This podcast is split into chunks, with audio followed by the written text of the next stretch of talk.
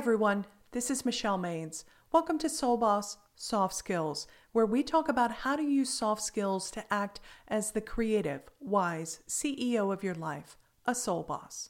Remember to subscribe, like, and share this episode so you're surrounded by soul bosses. And you can also stay inspired by joining one of my social media channels. This week's episode is recapping the series, Three Ways to Practice Positive Attention. Calling actress Rita Moreno a boss is an understatement. If you've watched the documentary, Rita Moreno, Just a Girl Who Decided to Go For It, you know about her incredible sixty-year career spanning the golden era of Hollywood to the recent remake of the movie that brought her an Oscar, West Side Story. But behind the scenes, things haven't always been so rosy, with extreme romantic highs and lows, including her volatile partnership with Marlon Brando. Now ninety, Rita shrugs off concerns about living alone. She smiled and said, "It's okay. I like who I live with." February is often considered the month of love, but relationships aren't limited to romance, friends, or family.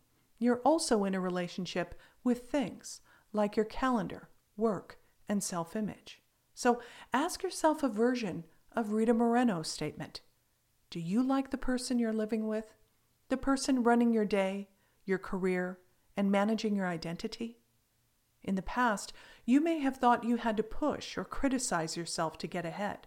When things didn't pan out as expected, you could have detached.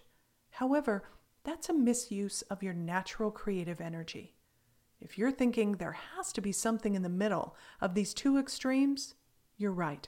And the answer is soft skills.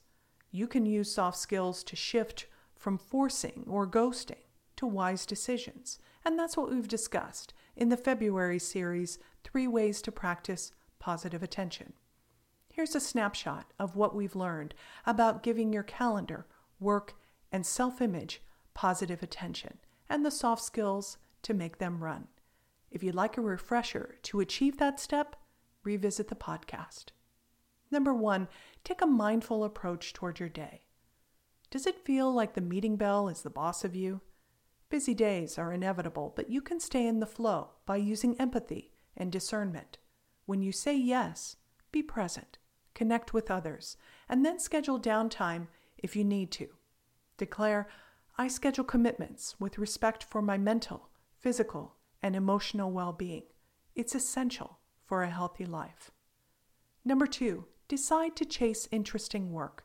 Switch the mindset that the only way to be successful is driving yourself or laser focusing on a specific job title or salary. Instead, turn to creative thinking to stay open to unconventional opportunities. Declare, I build a rewarding career by courageously forging a path which is perfect for me. And number three, take charge of your identity. Rebuild your self-confidence when slip-ups happen with smart choices, empathy, and healthy self-esteem. Rather than replaying mistakes, take accountability and move forward with new wisdom. Shift shame with the idea of mistakes happen, but I am not my mistakes. I am confident, accountable, and at peace.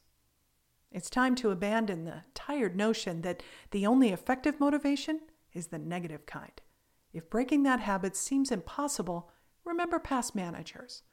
You don't have to turn into the person who constantly pushed you to do more, no matter how much you already had going on, or the person who would nitpick rather than encouraging you to do better next time.